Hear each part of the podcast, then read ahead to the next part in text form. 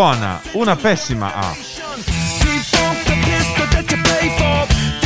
Alla di andare a letto tardi, A la di alzarsi presto. di saltare i pasti,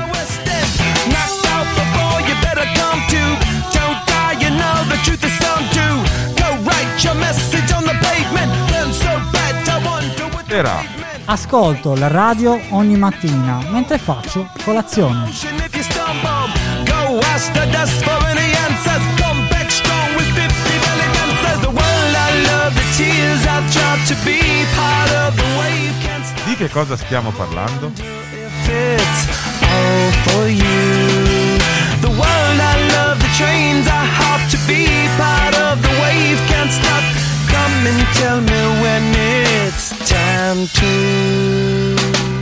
Sweetheart is Buongiorno a tutti, eh, eccoci qui a una nuova puntata di A per abitudine. Io sono Stefano Murtas e qui con me oggi abbiamo Jennifer Miller, un'attrice che quindi ci parlerà di teatro. Ciao Jennifer. Ciao, grazie di avermi invitata. Grazie a te di aver accettato il nostro invito. Iniziamo con rompere il ghiaccio, ok? Tu lavori per un'associazione che si chiama Alla Ribalta di Mezzo Lombardo, Mezzo Lombardo o Mezzo Corona, scusami? Eh, no, di mezzo corona. Di Mezzo Corona, ok. Eh, di cosa si occupa questa, questa associazione? Eh, parlaci un attimo di quello che fai tu all'interno di questa associazione. Ok, alla ribalta si occupa di progetti di teatro, si è sempre occupata di progetti eh, con bambini e ragazzi. Da poco, diciamo negli ultimi, negli ultimi anni, ha cominciato a dedicarsi anche alla produzione di spettacoli professionali. Si sta mm, focalizzando o gli spettacoli si stanno concentrando su tematiche sociali, quindi sta facendo produzioni di teatro sociale ultimamente. Cosa ti ha portato a fare teatro a te personalmente? C'è qualcosa che ti ha spinto? È stato sempre il tuo sogno da bambina o è capitato così perché magari hai conosciuto qualcuno? Devo dire che m- guardando un film da piccolina ho pensato che mi sarebbe pi- piaciuto provare a fare l'attrice e proprio ricordo questo pensiero di aver detto a me stessa io voglio fare quello. Poi l'anno, l'anno seguente, qualche anno dopo, alle scuole medie, ho avuto la possibilità di entrare nel classico spettacolo di fine anno delle, delle medie e lì mi sono proprio trovata nel, nel mio elemento, cioè era proprio il mio, mi, mi sentivo me stessa ad interpretare la parte di qualcun altro, tanto che l'anno dopo, in terza media, decisi di dirigere il mio primo spettacolo. Ecco, fa sorridere adesso se penso a quello che ho messo in scena, però eh, è andata più o meno così. E poi mi sono super, super appassionata al teatro, eh, anche alle scuole superiori quando ho scoperto Pirandello e ho scoperto le maschere, ho capito che tutti indossiamo più maschere per attraversare questa vita, cioè ho proprio avuto un'illuminazione, ricordo la me quindicenne, proprio "Ah, wow! E, e ricordo di aver proprio pensato, ok, allora io adesso voglio avere questa maschera per fare questa, non so, determinata attività, a casa voglio provare ad avere quest'altra maschera. Insomma, ho un po' giocato, ecco, con il concetto di maschera. Spulciando un attimo il sito di, di Alla Ribalta, www.allaribalta.it, ho visto anche, ho letto che tu non solo ti occupi di recitare, ma anche di seguire la regia, immagino anche altro. Le scene le fate voi? Ecco, raccontaci un attimo anche di questo. Io adoro... Quali sono le differenze tra regia e recitazione? Ehm, beh, allora i miei ruoli all'interno di Alla Ribalta sono svariati. Io sono direttrice artistica per eh, l'associazione, quindi insomma aspettano a me un pochino le, le decisioni di, di quale progetto seguire, ehm, di quale nuova produzione insomma eh, fare per, per l'anno che, che verrà. Mm, lavoro anche come regista, quindi anzi ho proprio la formazione come, come regista teatrale, quindi gli spettacoli sono tutti sotto, sotto la mia regia, la mia conduzione, diciamo. Un altro mm, ruolo che ho, ed è anche una mia grande passione, è quello di, di drammaturga, quindi scrivo i testi, mi piace molto anche la fase di ricerca e di scrittura, quindi anche quella un pochino più solitaria che di solito faccio d'estate sotto l'albero dei cachi dei miei nonni. Prima passo, passo le estati lì a scrivere ed è veramente un bel Sotto momento. il sole, quando Sì. sei un po', un po' rilassata da sola, certo, posso immaginare. Come sai, ha per abitudine un programma che tratta di abitudini, come dice il nome stesso. Oggi ai nostri ascoltatori avranno già capito che parleremo di teatro e quindi delle abitudini che si possono incontrare nel teatro. Ma prima vorrei chiederti che rapporto hai tu con le abitudini? Sei un'abitudinaria, una persona abitudinaria o più un'esploratrice? Allora, domanda difficile per me, nel senso che sono una persona che tende a seguire le, le proprie passioni, quindi questo porta a non avere un ritmo eh, cadenzato di, di attività e di insomma, impegni anche eh, durante la giornata. L'abitudine è anche una cosa che ho sempre ricercato, più che l'abitudine forse la routine, cercare di ehm, avere un- uno schema forse un pochino più ritmato delle, delle varie attività che seguo. Allo stesso tempo sono una persona, nonostante questo, io- nonostante il fatto che io sia una persona che adora esplorare, che adora la ricerca, che adora eh, anche l'espansione, mi ritrovo spesso incastrata in, in impegni, in abitudini vecchie che magari non mi appartengono più, eppure con costanza regolare io faccio quella determinata cosa o mi comporto in quel determinato modo. Quindi sono entrambe queste, queste cose, sono sia un'abitudinaria che un'esploratrice. Beh, immagino che comunque è difficile per tutti cioè, scardinare del tutto abitudini che poi sono radicate in noi magari anche da tanto tempo. Parliamo del palcoscenico, ok? Iniziamo a parlare del teatro. Come attrice, quando sali sul palcoscenico probabilmente dovrai fare un esercizio, uno sforzo per calarti nella parte, no?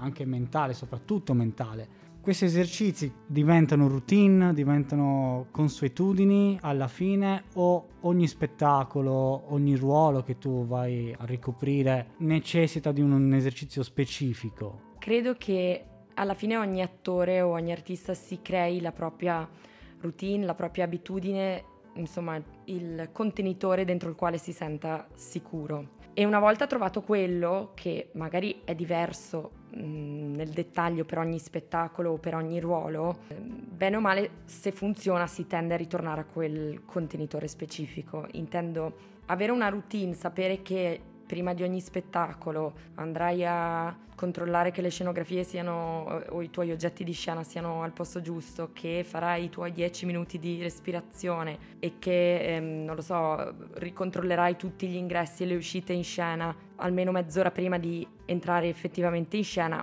Ognuno poi c'ha la sua, capito? Oppure mh, so che ho tali esercizi di riscaldamento vocale piuttosto che riscaldamento fisico e poi insomma ognuno poi magari ha la sua particolarità, tipo non posso andare in scena se non ascolto questa canzone a palla in cuffia subito prima che si apra il sipario per esempio. Però credo che ognuno di noi abbia la sua, la sua abitudine e che se funziona, insomma, se la tiene stretta. E nello specifico qual è la tua? Prima di salire sul palco. Beh, un pochino queste cose che, che ho appena detto. Allora, per me è assolutamente fondamentale la presenza eh, in quello che sto facendo e andando a fare. Quindi sicuramente stare lontana dal telefono perché ho bisogno di essere perfettamente centrata su quello che sto facendo. Fare la pipì perché sembra una cosa assolutamente banale ma No, poi non la certo. fai, eh, anche se sei emozionata, cioè per la durata dello spettacolo non hai più tempo. Mi piace magari fare un po' di, di stretching o qualche posizione insomma di yoga e riscaldare, riscaldare la voce e avere le corde vocali idratate l'acqua. Ok, allora eccoci giunti alla nostra prima consuetudine del, del programma, quindi per consuetudine facciamo lanciare tre canzoni ai nostri ospiti. Qual è la tua canzone preferita o quella più abitudinaria che ascolti di solito, che vuoi far ascoltare ai nostri ascoltatori? Vorrei farvi ascoltare la canzone che associo a mio fratello e mia sorella e questa è Team di Lord. Bene, buon ascolto. Wait till you're announced. We've not yet lost all our graces. The hounds will stay in chains. Look upon your greatness and she'll send the call out, send the call out, send the call out, send the call out, send the call out, send the call out, send the call out, send the call out, send the call out, send the call out, send the call out, send the call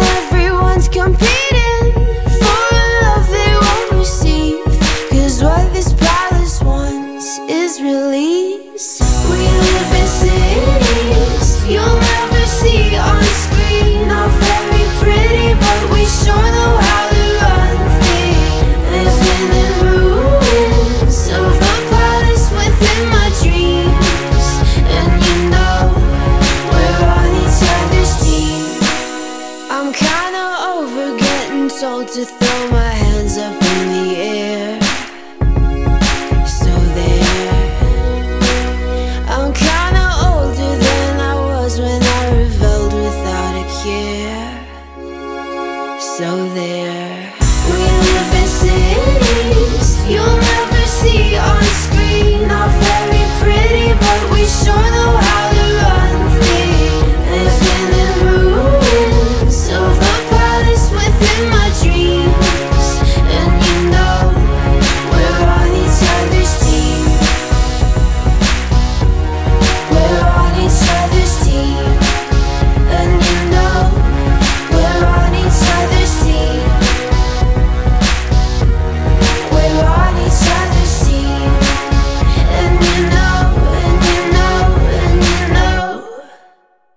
Bene, eccoci di nuovo in studio. Allora, Jennifer, prima abbiamo detto che tu per l'associazione alla ribalta ti occupi della regia, della regia degli spettacoli. Com'è che prepari la regia? Cos'è che consigli agli attori quando gli dici come devono, diciamo, muoversi nel palcoscenico?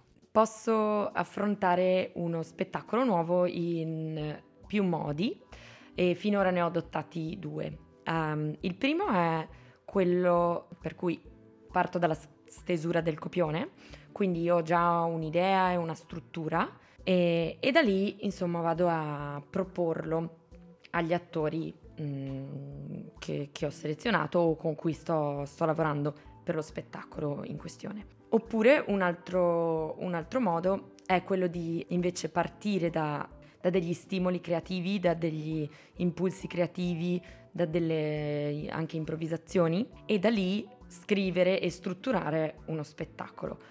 Eh, ho lavorato in entrambi, in entrambi questi modi. Sicuramente il, il modo insomma, che segue la- l'improvvisazione è più stimolante per me, nel senso che non è solamente la mia testa, il mio intelletto che struttura da solo uno spettacolo, ma ehm, ci sono più stimoli, più cervelli, più eh, anche vissuti che si mescolano in scena e quindi sicuramente trovo che il risultato in scena poi sia più ricco anche se costruito con questa fase esplorativa anche iniziale. Si può anche fare un ibrido fra le due cose, quindi decidere ok, ci troviamo magari per una settimana, improvvisiamo, continuiamo a portare degli stimoli e poi eh, non non ci vediamo, insomma, registi e, regista e attori non, non si vedono per magari dei mesi o un periodo di tempo stabilito e in quel, in quel tempo lì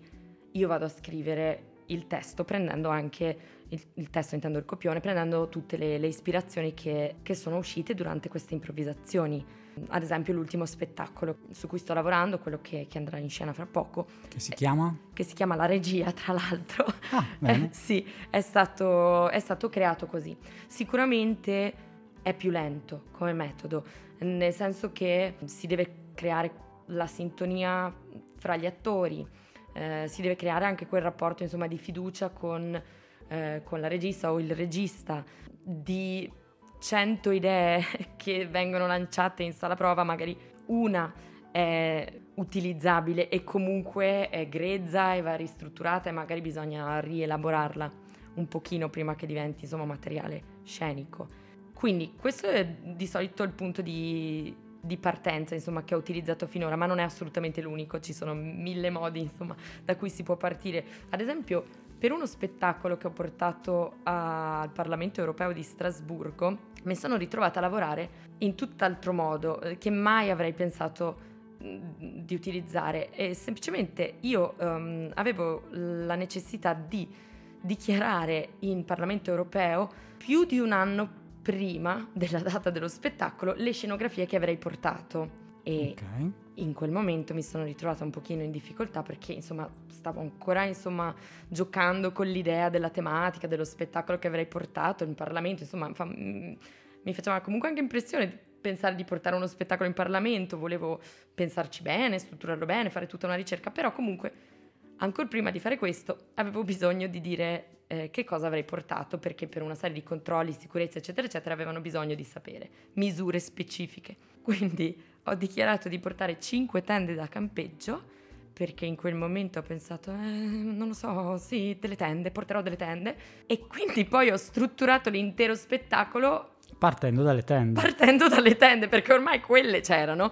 E l'avevo dichiarato su tanto di documento formale inviato a Strasburgo, quindi nel senso e le tende ci sono state e, e ho fatto lo spettacolo con le mie tende, ecco. Interessante questa cosa e quindi sei dovuta uscire un attimo dalla tua consuetudine di, di come strutturi la tua regia, hai dovuto diciamo apprendere in tempo reale un nuovo metodo apposito per, per quello spettacolo lì. Complimenti, io sarei andato in panico, te lo dico, ma per, per come sono fatto io. Beh, ehm, allora abbiamo parlato di, di regia, invece parliamo di, di- scena, ok? Come ci si prepara per la scena? Cosa suggerisci agli attori prima di, di- di entrare in scena per calarsi nella, nella parte? Magari, non so, se hanno un accento da dover fare o una mimica da dover rispettare, ecco, cosa suggerisci? Ma in realtà non è molto affascinante la mia risposta eh, perché la, la vera verità è che eh, a forza di provare le cose vengono. Sicuramente l'adrenalina,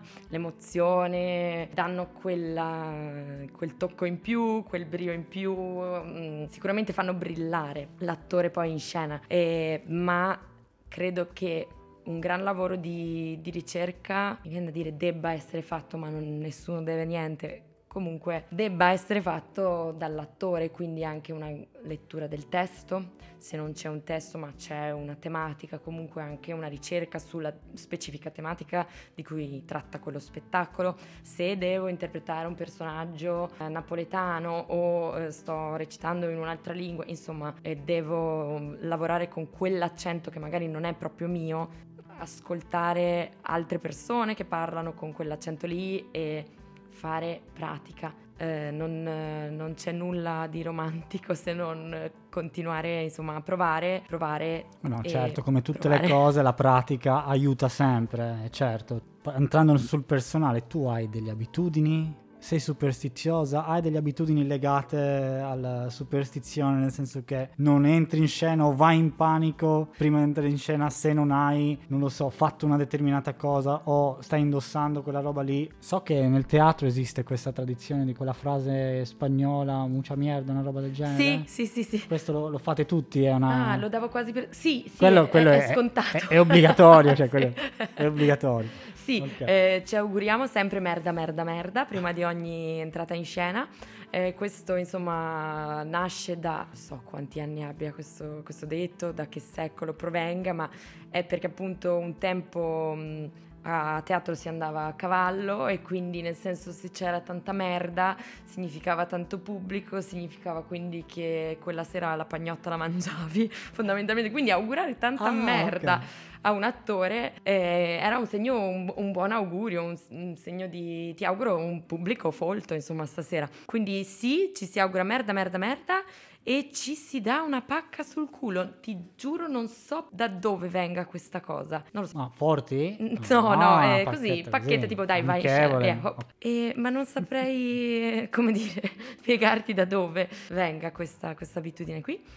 Ehm, sicuramente, eh, torno un pochino alla cosa del telefono, sicuramente se leggo un qualsiasi messaggio che m- mi cambia un programma già fatto, anche che ma- magari dopo, che ne so, si va a mangiare la pizza piuttosto che a festeggiare al tal bar, mm, se mi cambia un programma e lo vengo a sapere subito prima di andare in scena, tendo agi- ad agitarmi, anche se poi di fatto Posso immaginare. poco male, voglio dire, "Oh, non vai a mangiare la pizza, o... però non ho dai un, talismano specifico che devo avere assolutamente per, per entrare in scena, anche se comunque un pochino le superstizioni le, le seguo, quindi comunque il viola è un colore che non, non si deve portare in scena. Questo- Questa non la sapevo. No, No. il viola non si porta in scena perché È il colore preferito di mia figlia. è anche il mio colore preferito. Ah, è, È, è brutto, sì. ah, e questa da cosa deriva? Scusa, Questo, mia. questo lo so perché eh, durante la Quaresima, quindi insomma questo periodo, eh, il parroco in, in chiesa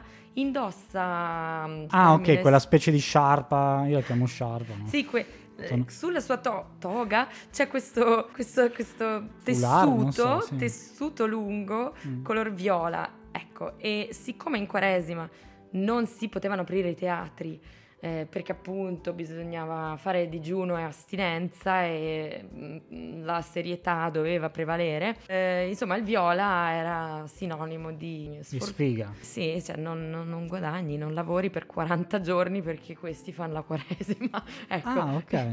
Sì. Interessante. Non la sapevo questa. Grazie. Eh, dunque, adesso torniamo un attimo sul metodo. Eh, ci sono delle consuetudini per apprendere un metodo più velocemente, più efficacemente? A parte, hai, hai detto prima, ovviamente, la ripetizione, ripetere, ripetere, Sì. ripetere. Ma a parte quello, c'è qualcos'altro? Allora, sicuramente essere presenti e concentrati, insomma, mentre si, si sta provando, aiuta sicuramente a velocizzare anche il processo. Cosa intendi per presenti e concentrati? Nel senso che se... Uno, eh, uno può essere in uno stage senza essere presente e concentrato? Beh sì, nel senso che se magari mh, appunto ho altro per la testa, sto lavorando ad un personaggio, cercando di fare un'improvvisazione piuttosto che una lettura di un testo, ma eh, in testa mi passano mille altri pensieri, mi distraggo, sto provando una specifica scena, esco a fumare, eh, sto provando una scena, ma nel frattempo sto aspettando il messaggio di, eh, che mi deve scrivere. Insomma, tutto questo tende a portare fuori dalla, dalla vita e dal personaggio che,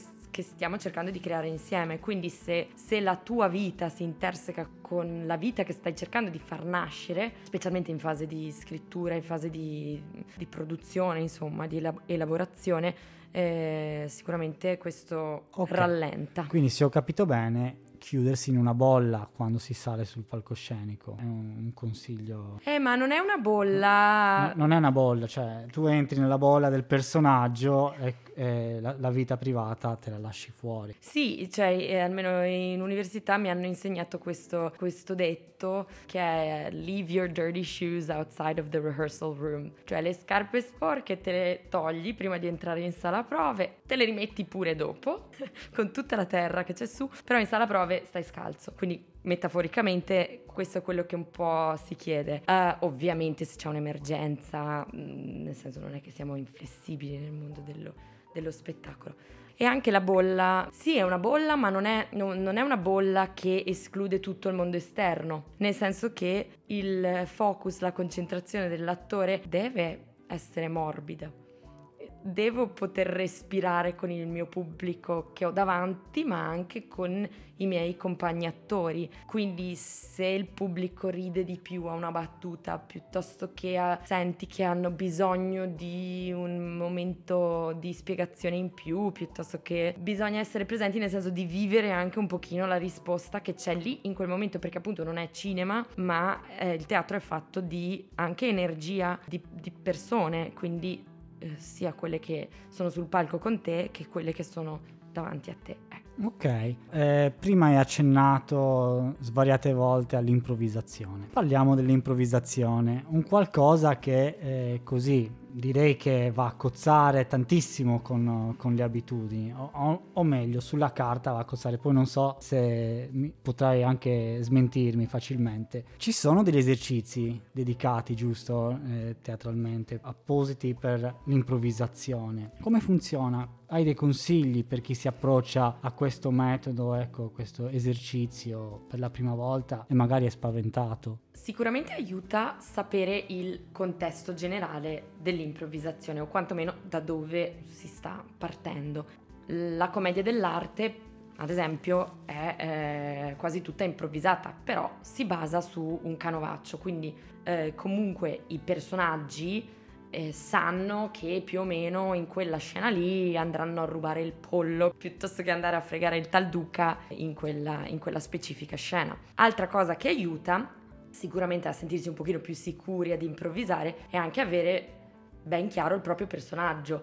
Se io so che il mio personaggio eh, eh, che ne so, partiamo da, da Arlecchino, non so, è un furbetto, è un servo, eh, ragiona con la pancia e con l'istinto, è sempre alla ricerca di cibo o, eh, o donne. E più o meno, quindi già questo mi crea una base da cui poi posso muovermi perché so che in una determinata situazione che si può creare il mio personaggio magari non andrà a recitare eh, la dedica d'amore alla dama di turno, ma piuttosto le fregherà il borsello con le monete perché so già che eh, il mio personaggio si muove secondo quei, quegli specifici schemi, ecco. Quindi sicuramente essere solidi con il proprio personaggio aiuta. Dopo è bello anche sorprendere e sorprendersi, quindi se a un certo punto plot twist Arlecchino ci prova a fare una dedica d'amore, ma poi alla fine in realtà gli frega solo del pollo, anche questo potrebbe essere carino per, per il, il pubblico, però diciamo, lo vive più come un, un momento di, di cambio. Eh, sicuramente fare tanti esercizi eh, in cui si, ci si esercita a stare in apertura prima parlavamo e tu mi dicevi, eh, mi hanno detto che devo dire sempre di sì quando, quando Ah sì, perché fuori onda ci siamo un attimo confrontati, sì, io dicevo, ho fatto anch'io uno, nel mio piccolo questo piccolo corso di improvvisazione, mi dicevano che devo sempre dire sì, continuare a tenere il gioco di qualsiasi storia veniva fuori dalla discussione. Esatto, quindi sì, più che dire sempre sì, rimanere sempre aperti ad ogni, ad ogni possibilità e non chiudere a meno che eh, non si debba per questioni di tempistiche chiudere la scena per cui eh, ho bisogno che il mio personaggio dica no, grazie e io esca di scena. Ci sono tanti giochi insomma che si, che si possono fare per provare. Ehm visto che mi hai tirato in ballo, la mia difficoltà maggiore quando ho fatto quell'esercizio lì era proprio uscire dalla mia zona di comfort. C'è qualche esercizio specifico per far questo oppure sempre, sempre ripetere, ripetere, ripetere? Io ovviamente l'ho fatto una volta,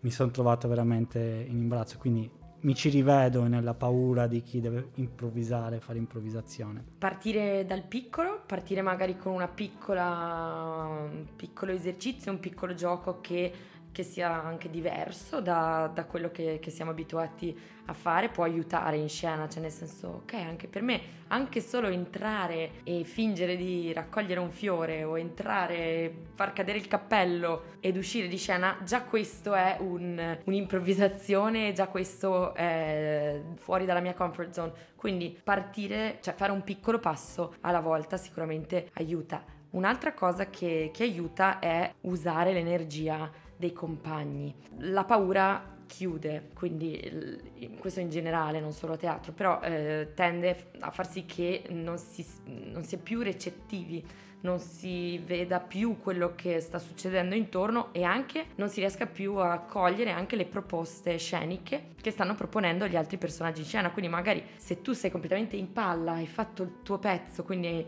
fatto cadere il cappello e poi non sai più come andare avanti, magari il compagno è già lì che eh, ti sta raccogliendo il cappello e nel frattempo fa un, non lo so, un gioco di magia. Quindi rimanere in apertura e, e- e- e giocare anche con l'energia e le proposte degli altri sicuramente aiuta. Eh, sino adesso abbiamo parlato di come entrare nel personaggio. Adesso parliamo invece di come uscirne, cioè come togliersi quella maschera che si è dovuto assumere per entrare nel personaggio e, salire sul palcoscenico. Ci sono poi delle maschere più difficili da togliere rispetto a delle altre perché magari è un ruolo a te più caro, che ti è piaciuto di più. Dipende anche dal metodo che si, che si utilizza, eh, nel senso che ci sono metodi che volutamente mostrano al pubblico non solo il personaggio ma anche l'attore, quindi io in scena vedo, vedo anche l'attore che si cambia e che diventa quel personaggio. Metodi magari un, un pochino più sperimentali, no? più contemporanei, per cui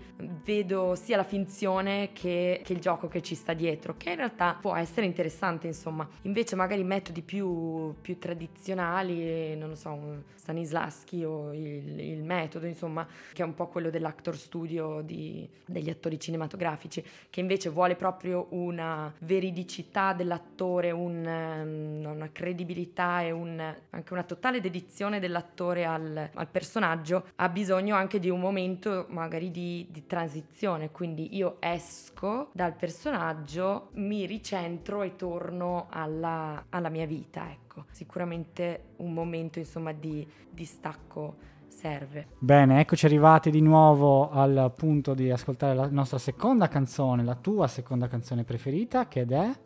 American Pie di Don McLean. Bella scelta, ok, grazie. Allora buon ascolto.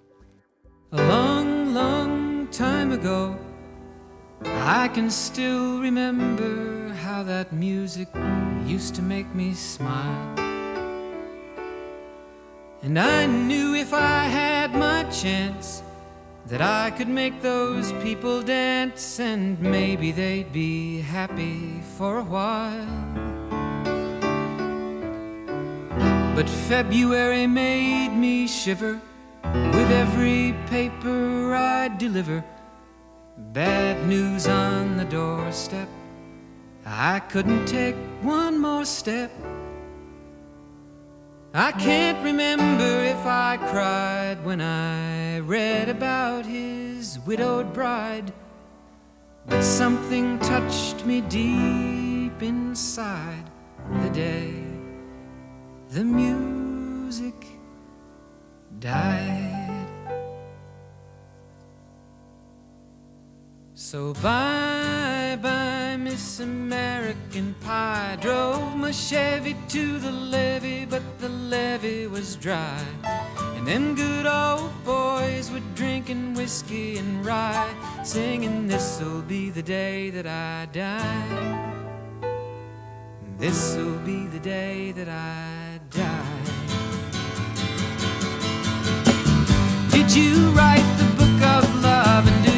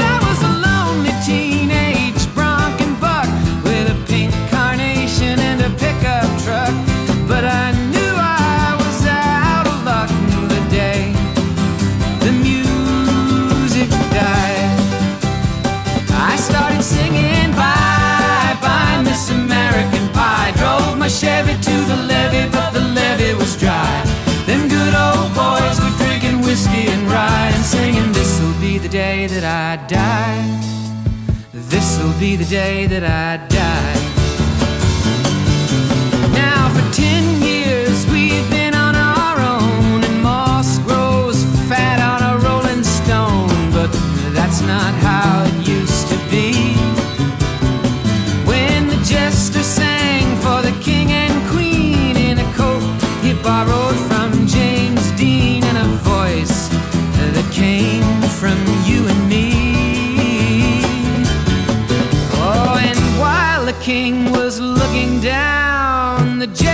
stole his thorny crown. The courtroom was adjourned.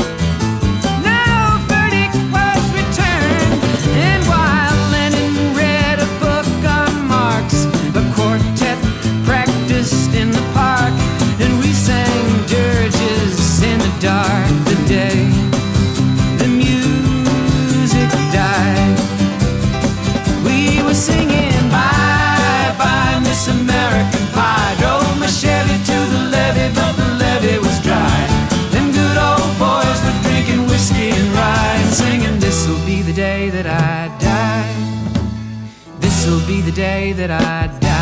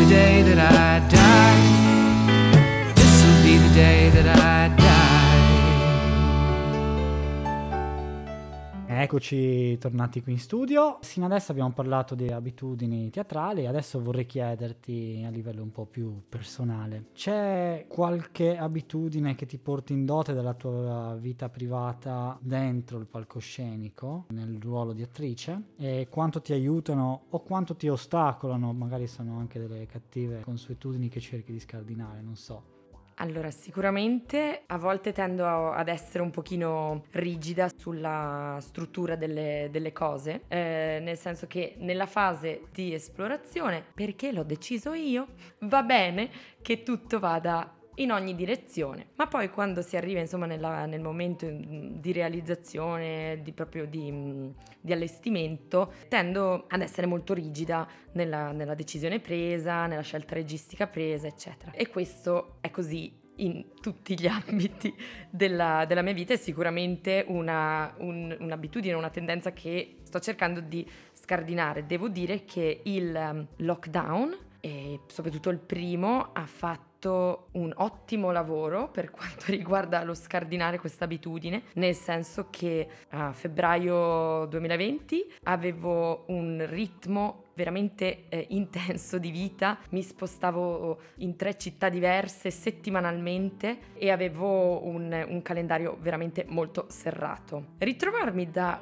quella situazione lì al Non niente, poterti muovere. al niente, ha creato degli scompensi non da poco. Inoltre io dovevo debuttare con lo spettacolo La regia a marzo 2020, esattamente sei giorni dopo il um, decreto, il, il primo decreto di marzo 2020. Quindi la mia reazione è stata di panico assoluto. Inizialmente il mio cervello ha, avuto bisogno di pensare ogni soluzione possibile per poter mantenere, insomma, validi tutti gli impegni presi. In barba al fatto che ci sia una pandemia, comunque gli impegni sono stati presi. Dopodiché ovviamente ho dovuto arrendermi con una delusione assoluta, anzi a un certo punto ho deciso che non avrei mai più fatto teatro. Basta. Addirittura. Sì, sì, basta, non farò mai più teatro, non reciterò mai. Eh sì, perché insomma, ovviamente la reazione è stata un filino drammatica. Eccessiva. Aggiungere Giusto un pochetto.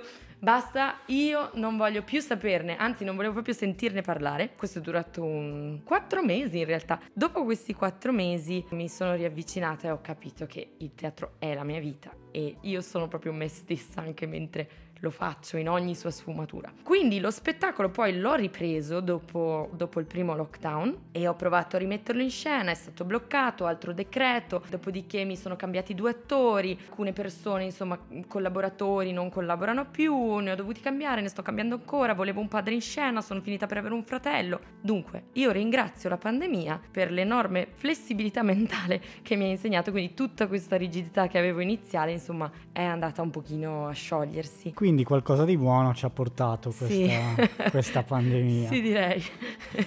Va bene, allora eh, cambiamo totalmente argomento, o meglio, cambiamo sfera dell'argomento. Se un domani dovessi decidere di aprirti una scuola di recitazione o di tenere un corso di recitazione, quale sarebbe il tuo approccio nei confronti degli studenti e ovviamente anche nei confronti di, di te stessa? un approccio di libertà, di lasciare liberi di esplorare. Io lavoro anche nel mondo delle- dell'educazione e trovo che a volte questa sia un po' rigida, un po' limitante anche per alcuni bambini che in determinati schemi non si, non si ritrovano, non appartengono a quegli schemi e invece il teatro dà la possibilità di essere quello che vogliono, di fare anche quello che vogliono. Perché ci sono dei bambini già rigidi? Io pensavo che il conformismo nascesse ad un'età un po' più adulta. Ci sono già dei bambini che hanno già degli schemi in testa che devono seguire, delle consuetudini che devono scardinare quando iniziano a fare teatro? Forse abitudini e consuetudini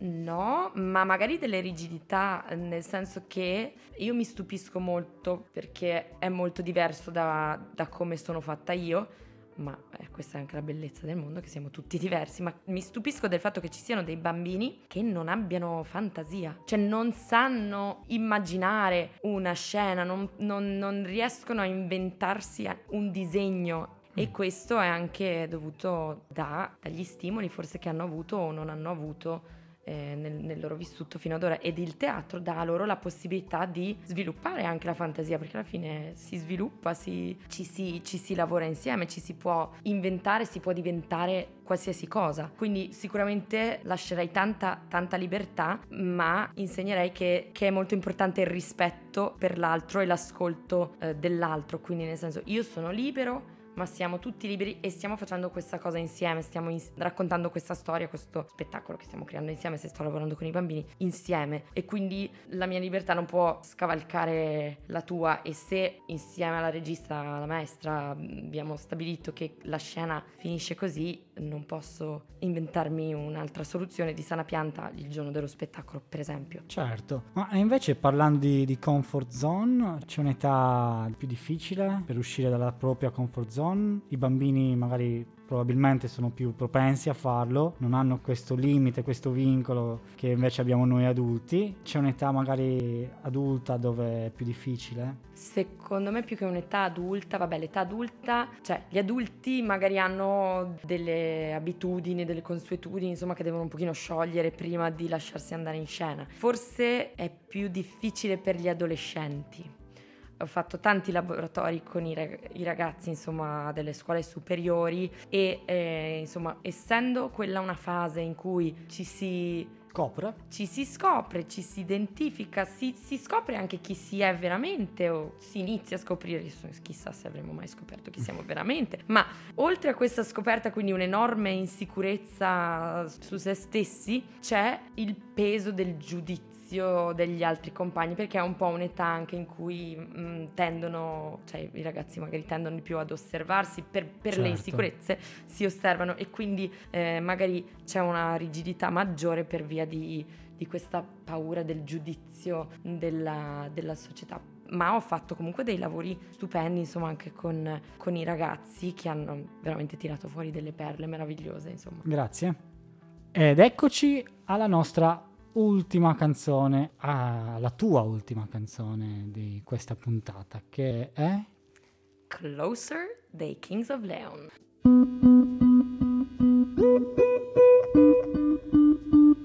Closer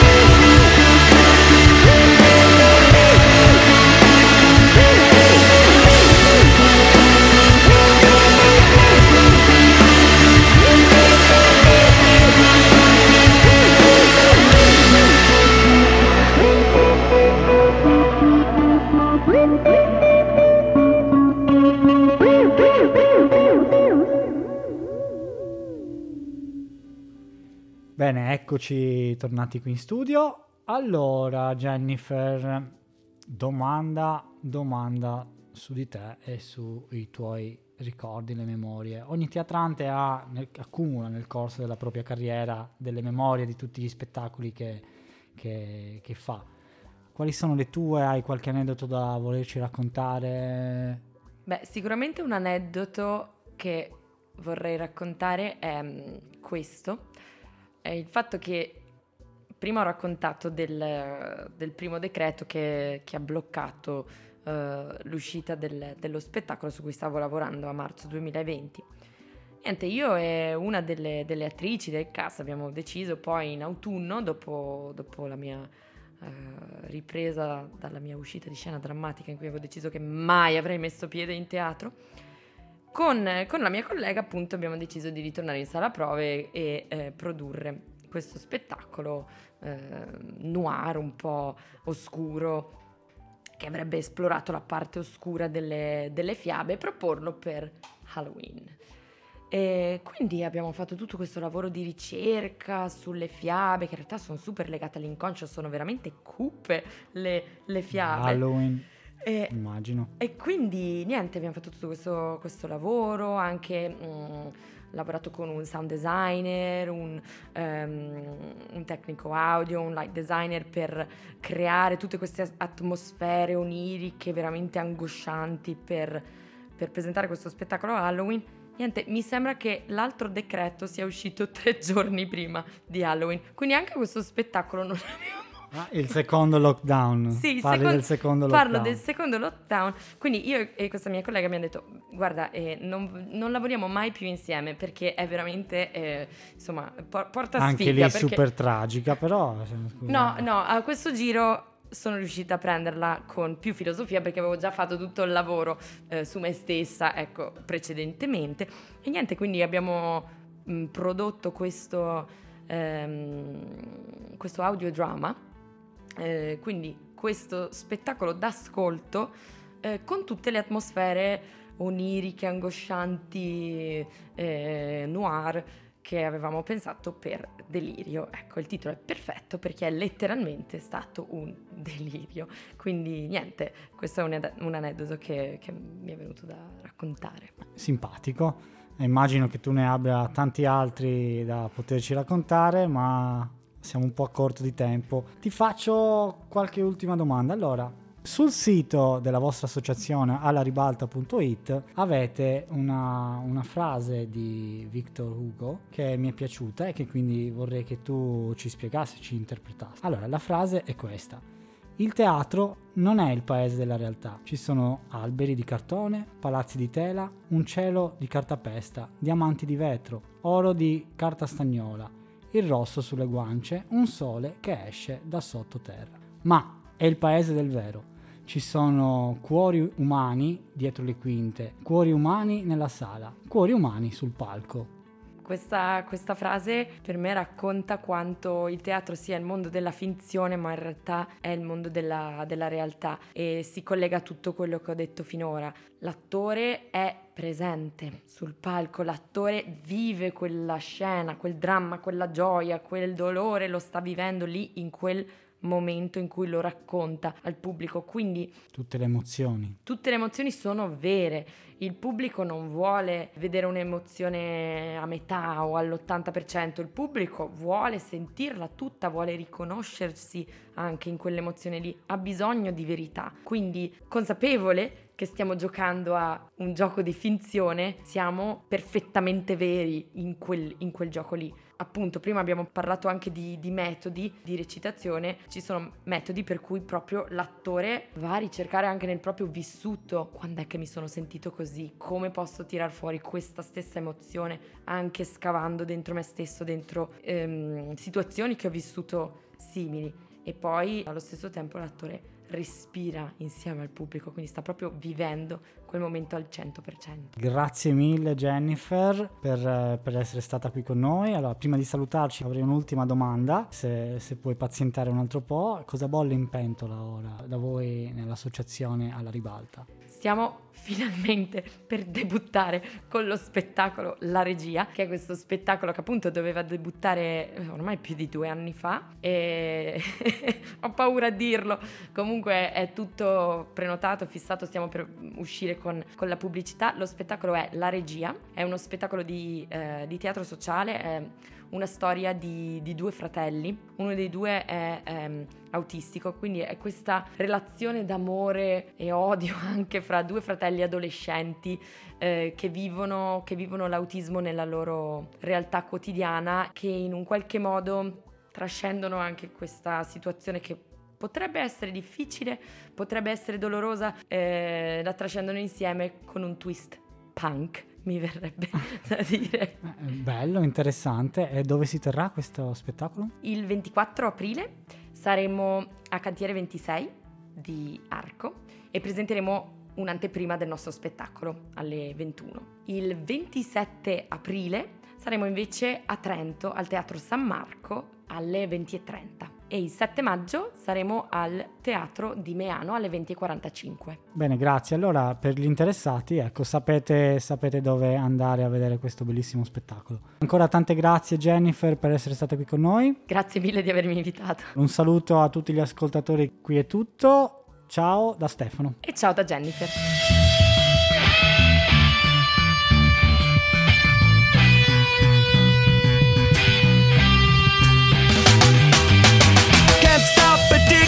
Shindig. Chop top, he says I'm gonna win big. Choose not a life of imitation. Distant us into the reservation. Defunct the pistol that you pay for. Just pump the feeling that you stay for. In time, I want to be your best friend. Eastside love is living on the west end. Knocked out before you better come to. Don't die, you know the truth is some do. Go write your message on the pavement. All'inizio è un rumore che può dar fastidio, We're down to intimidate hub. Can't stop the gods from engineering. Feel no need for any interfering. Your image in the dictionary. This life is more than ordinary. Ma con un po' di pazienza, poi, magari, si finisce per farci là. Can't stop the spirits when they need you. This life is more than just a read through.